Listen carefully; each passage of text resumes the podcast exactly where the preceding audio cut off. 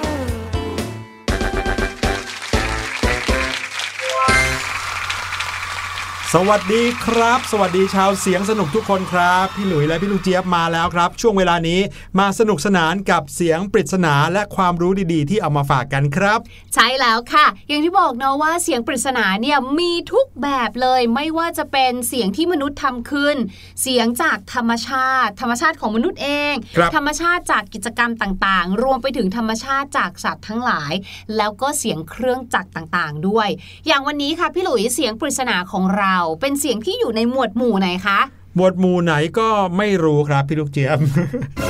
ไม่ใช่ แค่อยากจะบอกว่ามันไม่ยากเท่าไหร่นักนะครับอ๋อถ้าบอกปุ๊บก็จะรู้ปั๊บเลย บอกใบให้ได้แค่ว่า เป็นเสียงที่ได้ยินใกล้หูเสมอเลย ค่ะ ไปลองฟังกันดูครับว่าเป็นเสียงของอะไร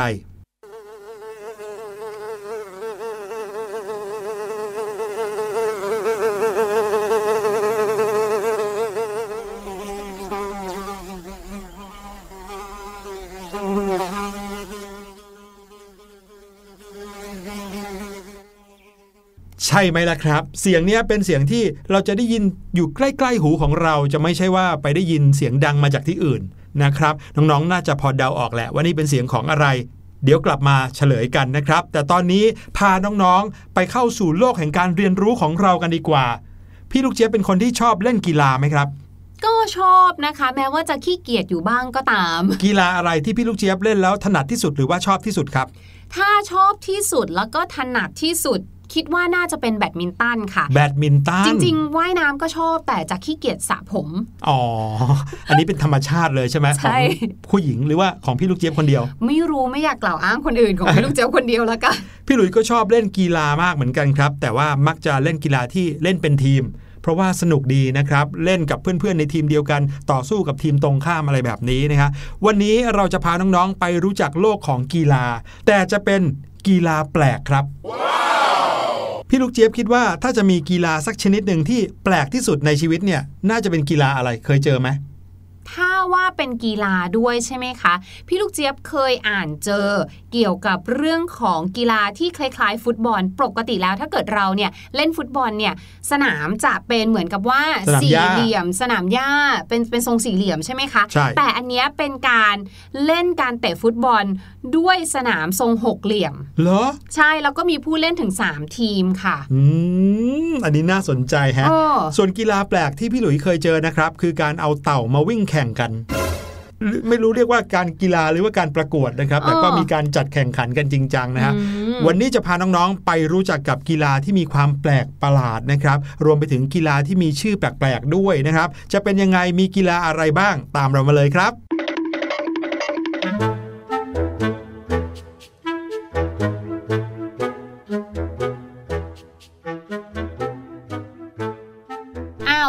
ยไหนบอกว่าจะพาเราไปเที่ยว ดูกีฬาแปลกๆไงคะ ถ้าพี่ลูกเจี๊ยบเดาไม่ผิดตอนนี้เรายังอยู่ในประเทศไทยเราอยู่เลยนะคะ ใช่ครับ แล้วสิ่งที่อยู่ตรงหน้าเราทั้งสองคนนะครับก็คือสนามกีฬาชนิดหนึ่งที่เป็นกีฬาที่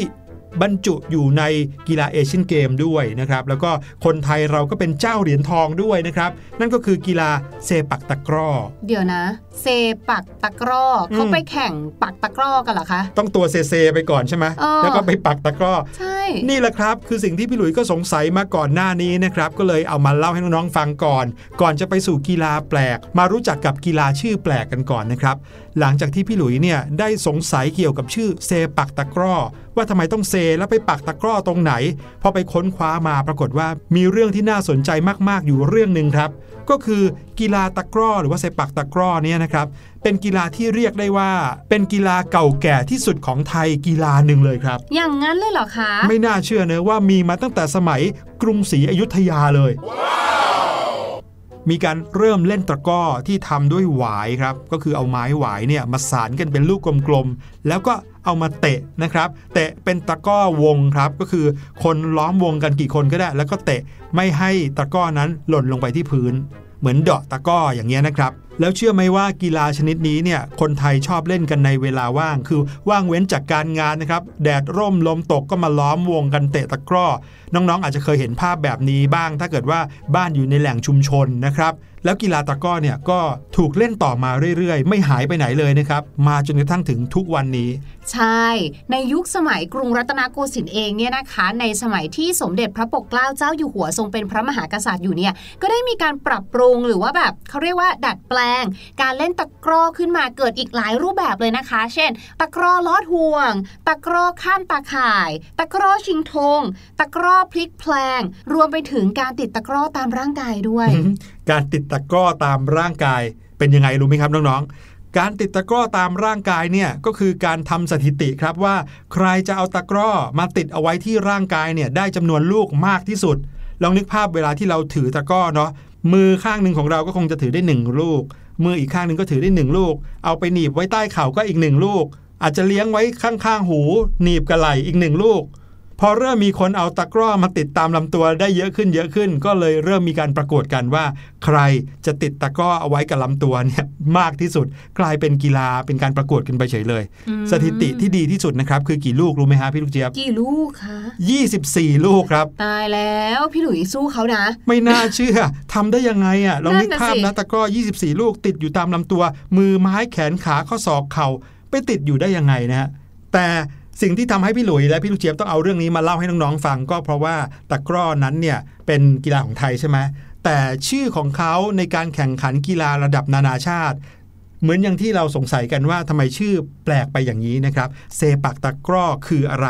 กีฬาตะกร้อเนี่ยแม้ว่าจะอยู่ในประเทศไทยของเรามานานแล้วเนี่ยแต่กีฬาตะกร้อเองเนี่ยก็เป็นกีฬาของชนชาติเอเชีย นั่นหมายถึงว่าก็มีอีกหลายประเทศที่เขาเล่นกันด้วยนะ แต่ละประเทศเนี่ยเขาก็มีทั้งวิธีการเล่น กฎกติกาหรือชื่อเรียกที่แตกต่างกันไป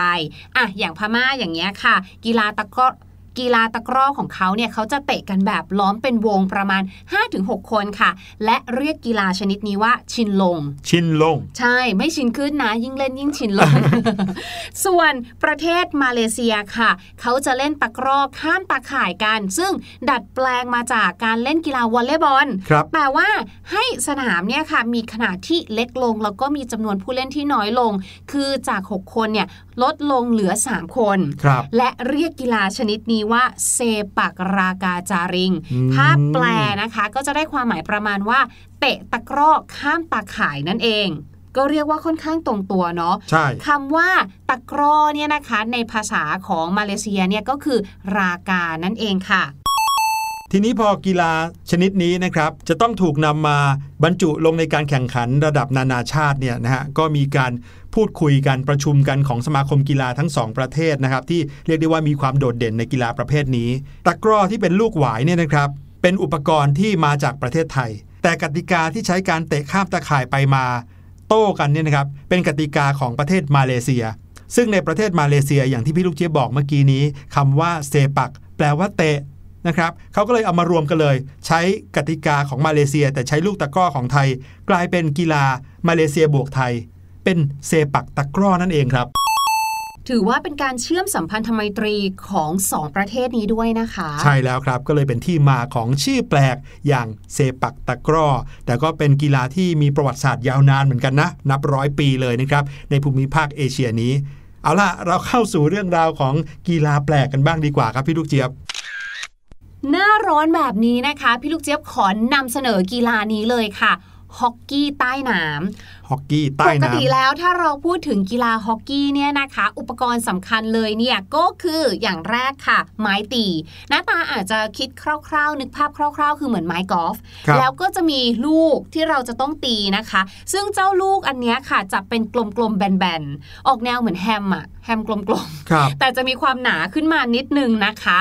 และสนามที่เขาใช้ค่ะ แต่ดั้งแต่เดิมเลยเนี่ยก็คือจะเป็นลานสเก็ตหรือว่าลานน้ำแข็ง ซึ่งอันนั้นนะคะก็จะเป็นฮอกกี้น้ำแข็งนั่นเองค่ะ ส่วนอันนี้ค่ะเป็นฮอกกี้ใต้น้ำนะคะ ลักษณะเหมือนกันหมดทุกอย่างเลยค่ะ เพียงแต่ว่าครั้งนี้เนี่ยจะไม่มีไม้ฮอกกี้ยาวๆนะคะ แต่จะเป็นไม้โค้งๆงอๆค่ะ ขนาดสั้นลงมาหน่อยนึงนะคะ และเจ้ากีฬาฮอกกี้ใต้น้ำอันนี้นะคะ บางทีเขาก็เรียกกีฬานี้ว่า octopus ค่ะ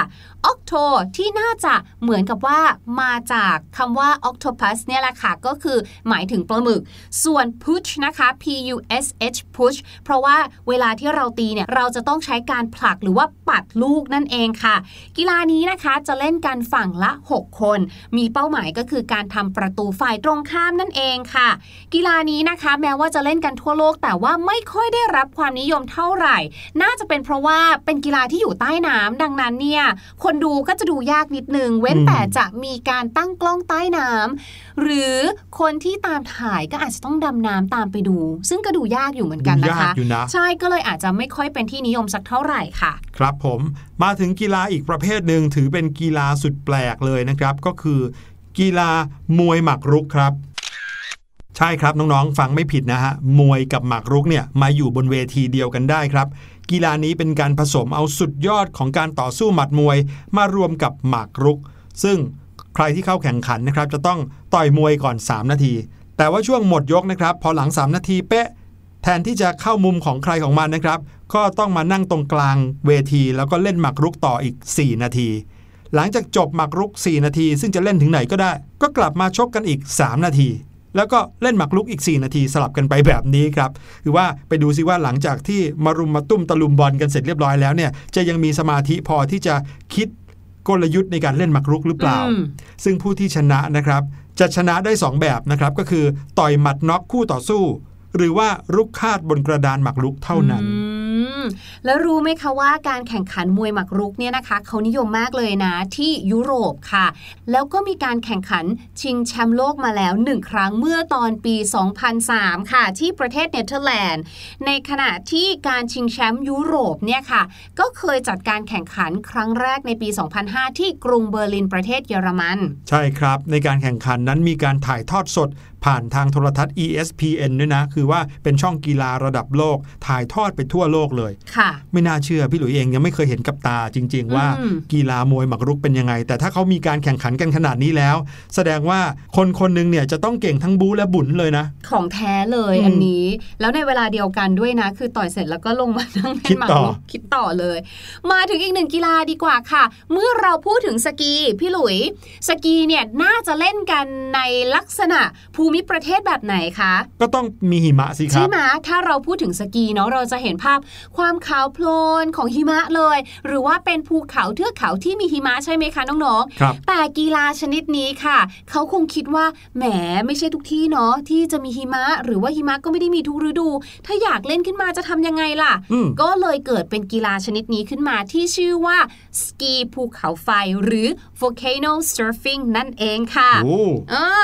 ซึ่งก็ไม่ได้ซับซ้อนอะไรค่ะ มันก็คือการแบกเอาเอ่อเจ้าสกีหรือแผ่นกระดานเนี่ยค่ะแผ่นบอร์ดเนี่ยขึ้นไปค่ะเดินขึ้นไปยังยอดภูเขาไฟ เพื่อจะเซิร์ฟลงมาจากยอดภูเขาสู่ตีนเขานั่นเองค่ะอืม Volcanic หรือ Volcano Boarding เนี่ยเป็นกีฬาที่ได้รับความนิยมมาก ๆ เลยนะคะ ในประเทศนิการากัว และที่วานูอาตู เพราะว่าที่นี่ค่ะ มีภูเขาไฟ เยอะมาก และไม่เท่าไหร่เพื่อความแบบเมามันมั้งเป็นภูเขาไฟที่ยัง active อยู่เลยอะค่ะคือยังสามารถปะทุขึ้นมาได้อถูยู่กต้องค่ะ เรียกได้ว่าจริงๆแล้วเป็นกีฬาที่เสี่ยงตายเหมือนกันนะครับผู้เข้าแข่งขันเนี่ยจะต้องเจอกับทั้งเอ่อภูเขาไฟ พื้นภูเขาไฟที่ขรุขระ รวมไปถึงการสูดหายใจเอาแก๊สพิษขึ้นไปด้วยนะคะ แล้วถ้าเกิดว่ามีลาวาไหลเอื่อยๆ ลงมาด้วยเนี่ยยิ่งโหดร้ายเลยอะ่ะอืมเพราะฉะนั้นนะคะชุดในการแข่งขันเนี่ยจะต้องป้องกันเขาได้ดีมากๆเลย ครับอืผมมการแข่งขันกีฬาชนิดนี้นะคะ เริ่มต้นครั้งแรกเนี่ยในปีคริสตศักราช 1970 ค่ะ ก่อนที่จะมีการเผยแพร่จนเป็นที่นิยมมากขึ้นในช่วงปี 1980 นั่นเองค่ะ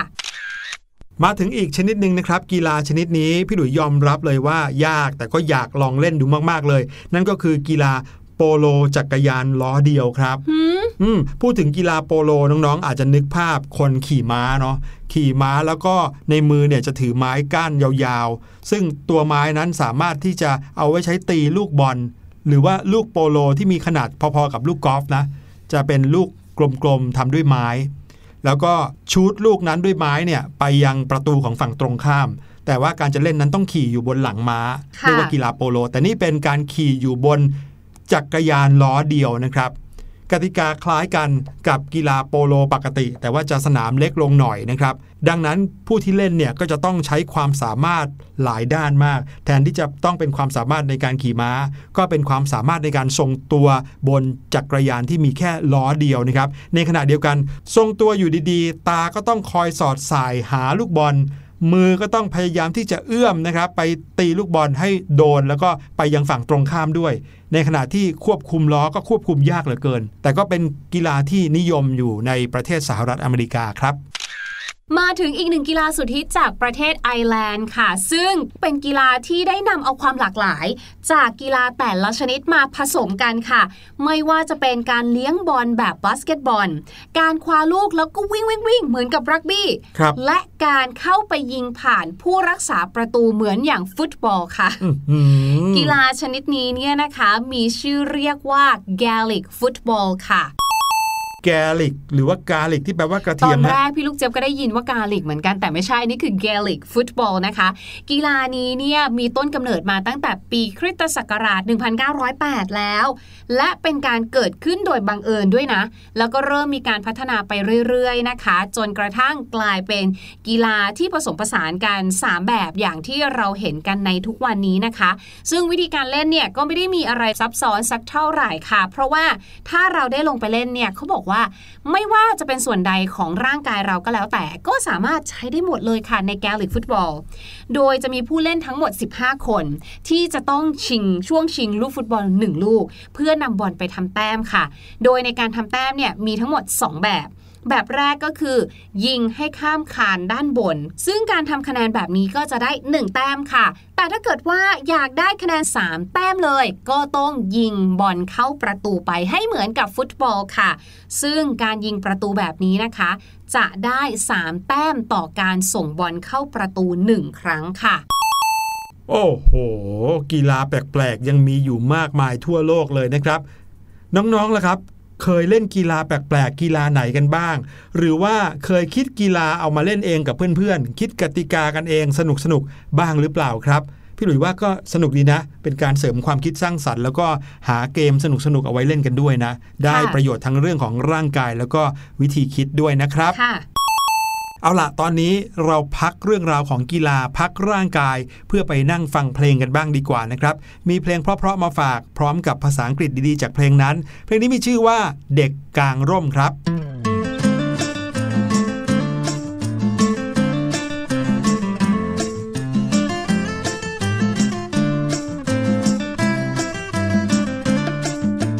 ฝนฝนฝนเด็กสองคนกลางร่มหนึ่งคัน ตกแรงไม่หวันฝนตกแรงไม่หวันร่มหนึ่งคันกลางกันสองคน ฝนฝนฝน เด็กสามคนกลางร่มหนึ่งคัน ฝนตกแรงไม่หวันฝนตกแรงไม่หวันร่มหนึ่งคันกลาง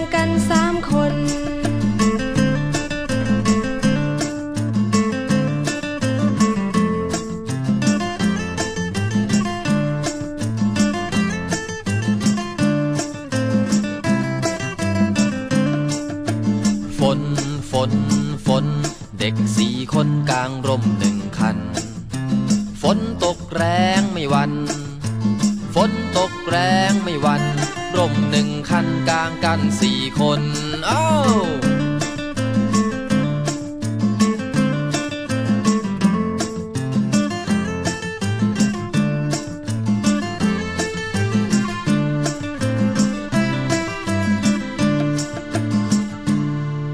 พูดถึงร่มนะคะ ก็ต้องพูดถึงฝนสิ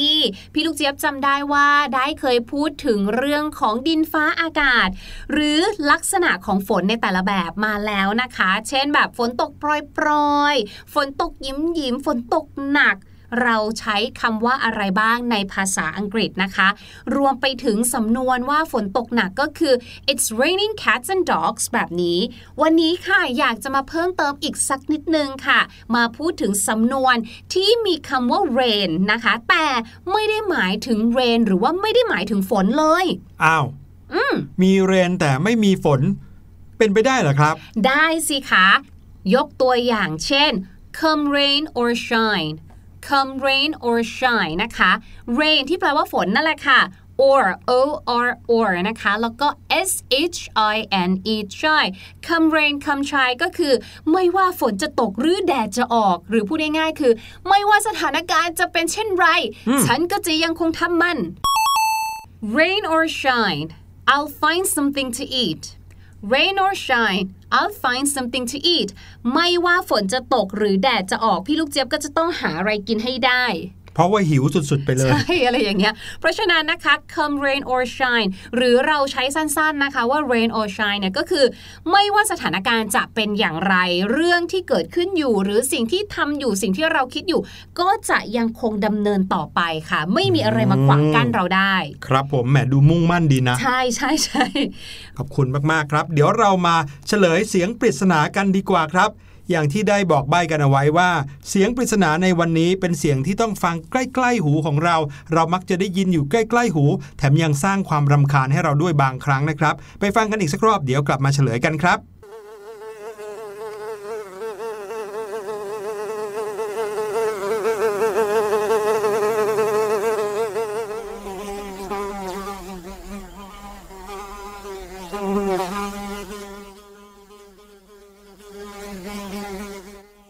สัตว์ที่ชอบมาบินอยู่ใกล้ ๆ หูของเรานะครับ ก็มักจะเป็นแมลง แล้วแมลงตัวเล็ก ๆ เนี่ยแหมใครจะไปฟังแล้วรู้ว่าเป็นแมลงอะไรใช่ไหมเพราะฉะนั้นเสียงที่น้อง ๆ ได้ยินเมื่อกี้ก็คือ เสียงแมลงวันที่บินผ่านหูของเรานั่นเอง วันนี้รายการเสียงสนุกหมดเวลาลงอีกแล้วครับ กลับมาพบกันได้ใหม่ทุกวันทุกเวลาที่คิดถึงกันนะครับ ฟังได้ทุก EP ที่มีอยู่บน thaipbspodcast.com ครับ สำหรับวันนี้เราทั้งสองคนลาไปก่อน สวัสดีครับ สวัสดีค่ะ สบัดจินตนาการ สนุกกับเสียง เสริมสร้างความรู้ในรายการ